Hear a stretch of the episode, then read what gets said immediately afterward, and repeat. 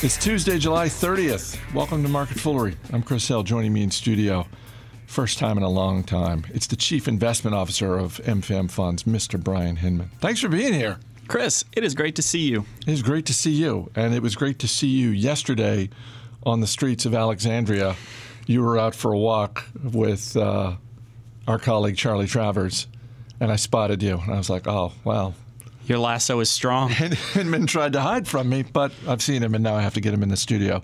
Um, and I'm glad you're here because we've got earnings news in consumer products, in housing, or maybe housing adjacent businesses. We've got to start with Under Armour.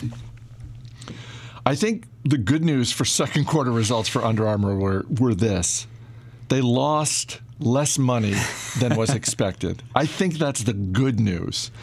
Everything else in Under Armour's second quarter looked pretty bad. Sales came in a bit low. Maybe worst of all, and, and with the stock down about 13% this morning, I'm assuming this is the big driver of the drop, is that they lowered guidance for the rest of the fiscal year in North America. They had previously said, we think it's it's going to be basically flat in North America in 2019. And now they're like, no, actually, it's going to be worse. yeah, the performance in North America is uh, has not been good. Um, sales were down about three percent in the quarter. This is the fourth straight quarter of declines in North America, which is their largest and most important uh, reporting segment. It's actually worse than that because they were the Under Armour changed how they did segment reporting a couple quarters ago. So this is probably nine straight quarters, roughly. Um, but it wasn't just North America. Uh, you saw international, which has sort of been the only bright spot for them. In Q4, I think sales were up about 25%, 28% in Q1. That growth rate halved to about 12% uh, in Q2. So you don't have North America working, you don't have international working. Look at direct to consumer, which is their own stores. Store count was up 15%, but sales were only up mid single digits, which means that people aren't coming into the store and, and comps were likely down. So uh, in Kevin Plank's opening remarks, he said something to the effect of, you know, as, as we're, we enter or, or, we're in the middle of year three of our strategic transformation, I think that just sort of captures what's going on here. Investors are incredibly frustrated, um, and it highlights, you know, being in year three of a transformation, it highlights how much was broken and how much needed to be fixed. And we're just not there yet. And I think this would be maybe not better received from investors, but maybe it would be a little bit more understandable if Under Armour didn't make good stuff. and they appear, in general, to make quality merchandise. Uh, you know, the, you can point to a couple of examples here or there. Um, NBA star Steph Curry is uh, an Under Armour um, representative, and he came out with a new uh, basketball shoe a year or two ago that you know kind of got made fun of. Maybe you know maybe sales haven't been that good, that sort of thing.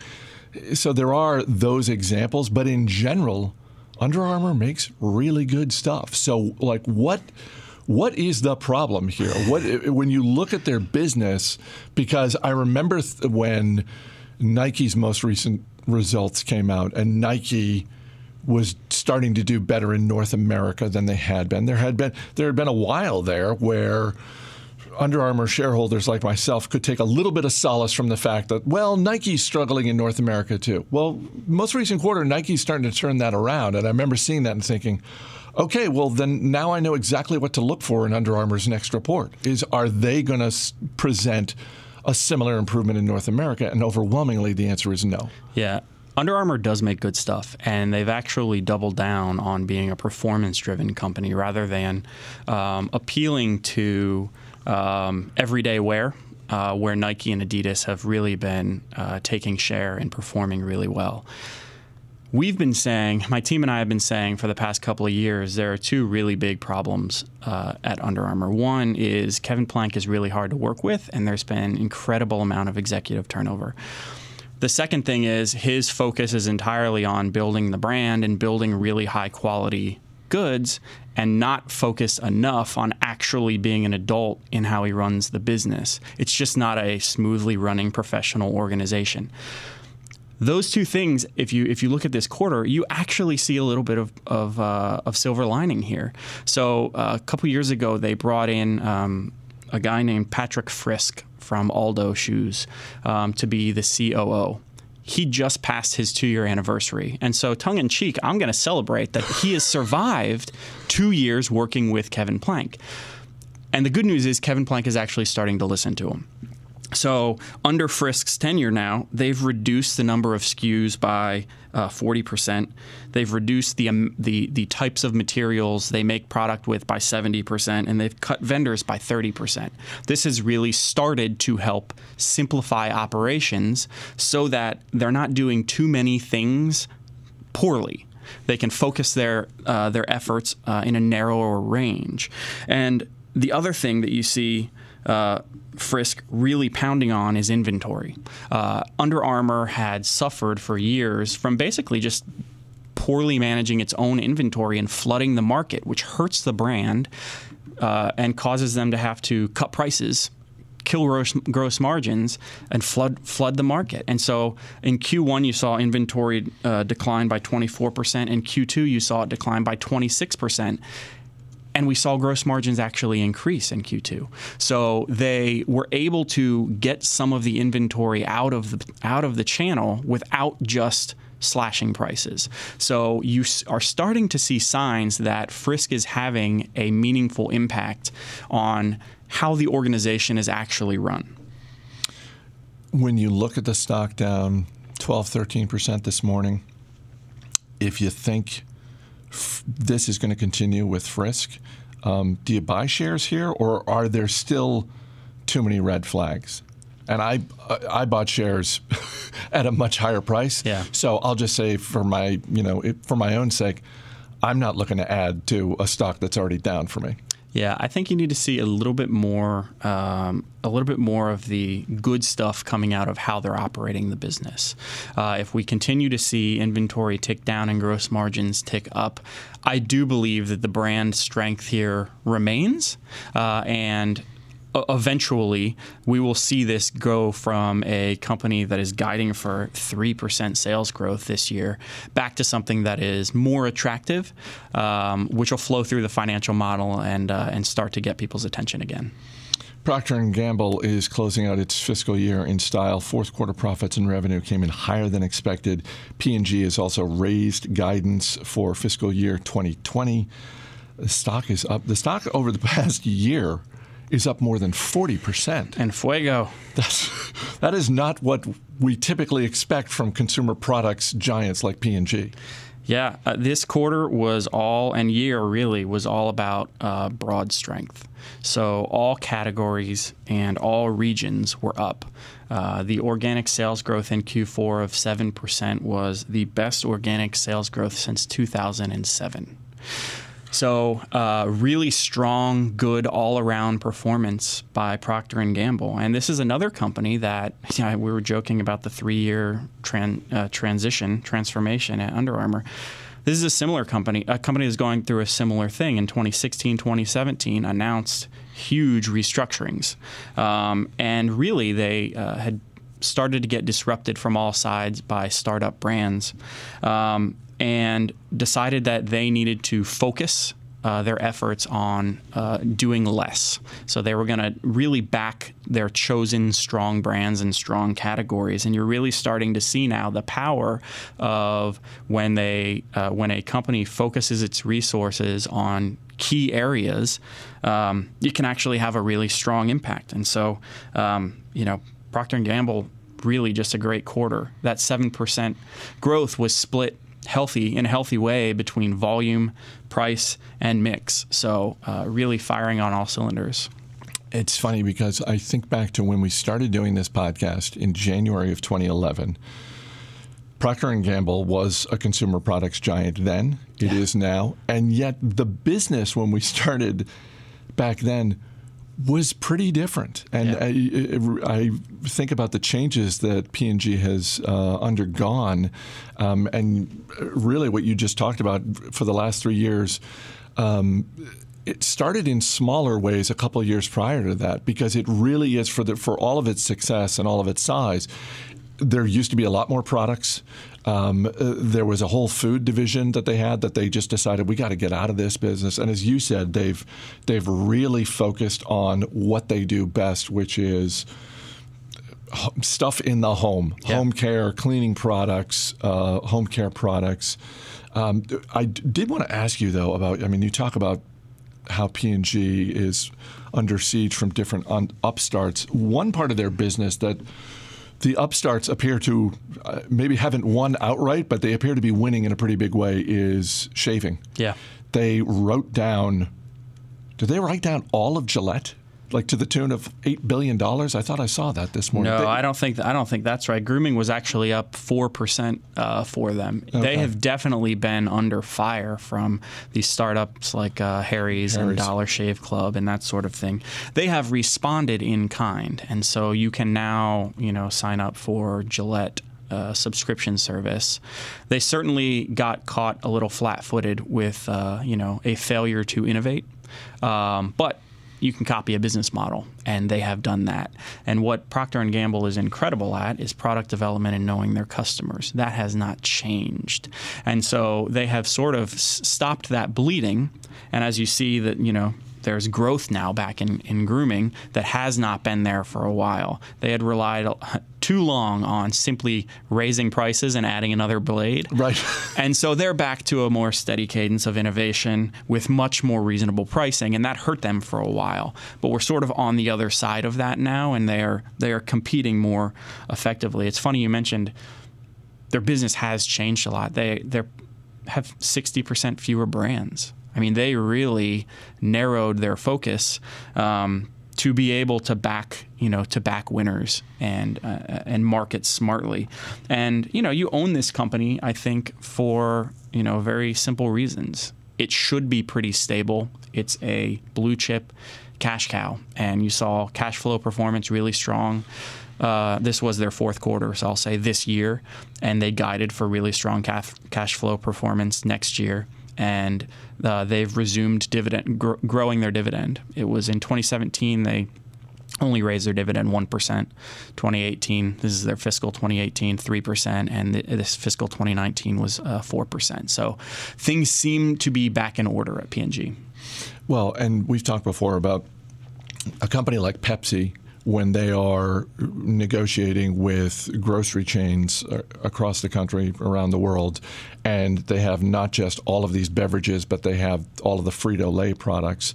Um, so they're operating from a position of strength in terms of where their placement is on the shelf. Well, just think about Procter and Gamble. Yeah. How many, you know, when they're going to negotiate with grocery stores, how much shelf space they are commanding. It's really pretty incredible.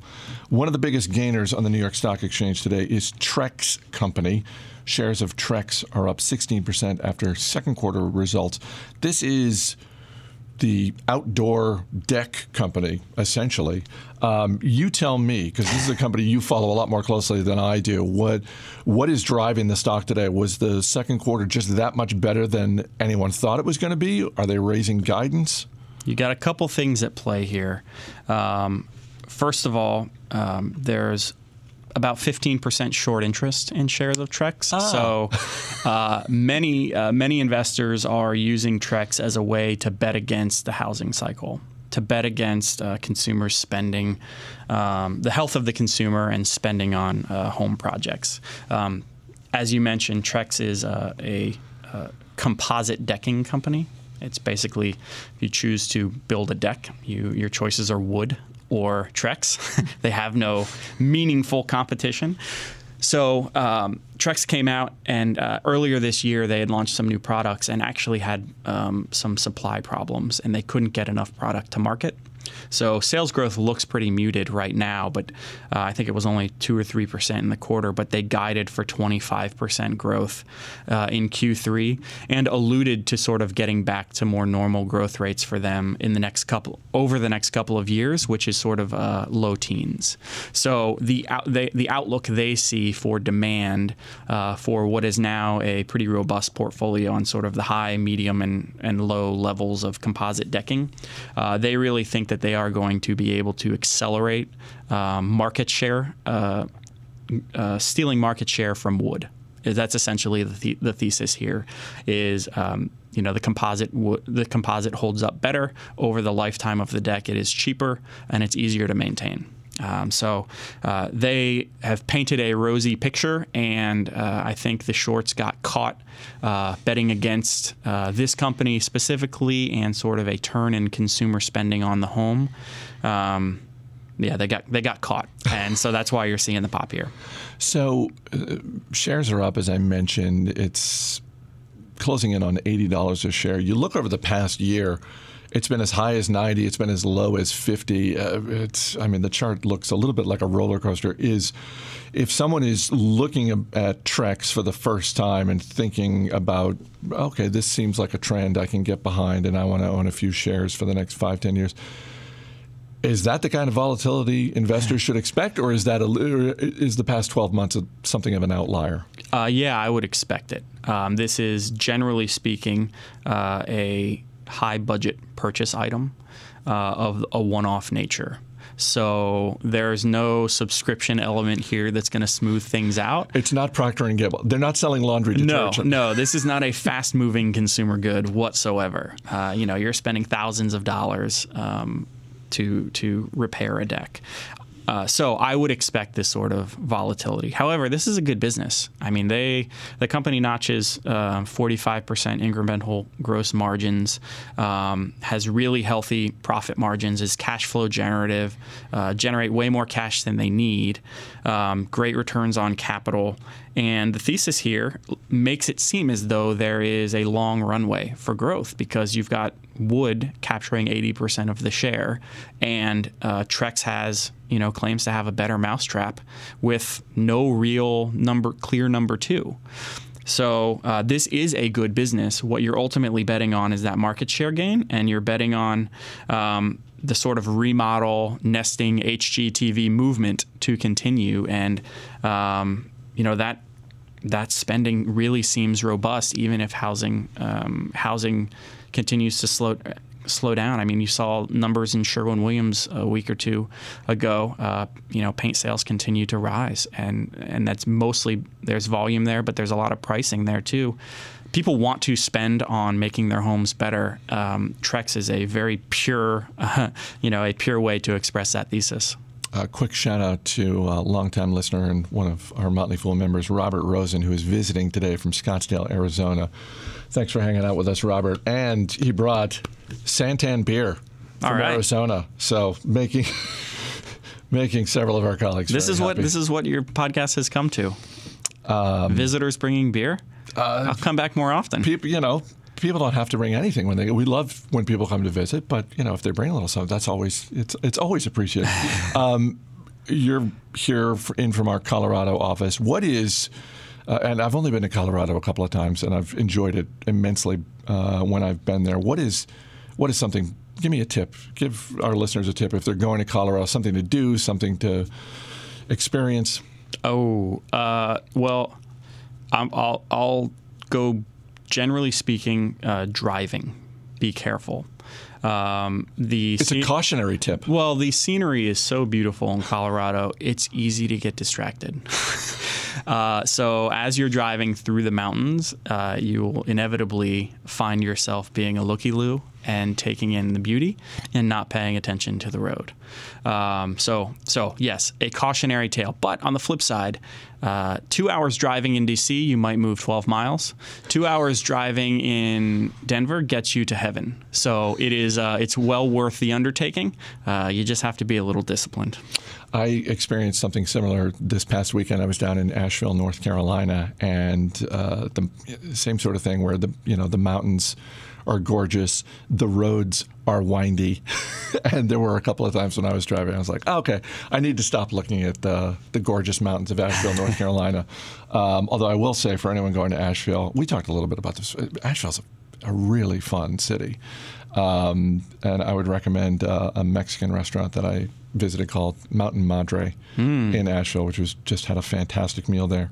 And just outside of Asheville in Black Mountain, uh, in the town of Bla- uh, Black Mountain, the Blue Ridge Biscuit Company, for one of those breakfasts that will basically set you up so you really don't need to eat the rest of the day. since we are uh, since we're talking biscuits, I'll throw out another Colorado tip. Um, the Denver Biscuit Company Okay. is known for its uh, biscuits and breakfast sandwiches, and they have an outstanding uh, biscuit cinnamon roll. Oh, nice. You don't seem like so. You're. I always think of you as a very healthy eater, so I'm, I'm surprised that you would indulge in that. Oh, 90% of the time I'm healthy. that other ten percent. that other 10, get away from my cinnamon roll. Bryan Hinmon, thanks for being here. My pleasure. As always, people on the program may have interest in the stocks they talk about on the Motley Fool Mayhem formal recommendations for or against. So don't buy or sell stocks based solely on what you hear. That's going to do it for this edition of Market Foolery. The show's mixed by Dan Boyd. I'm Chris Hill. Thanks for listening. We'll see you tomorrow.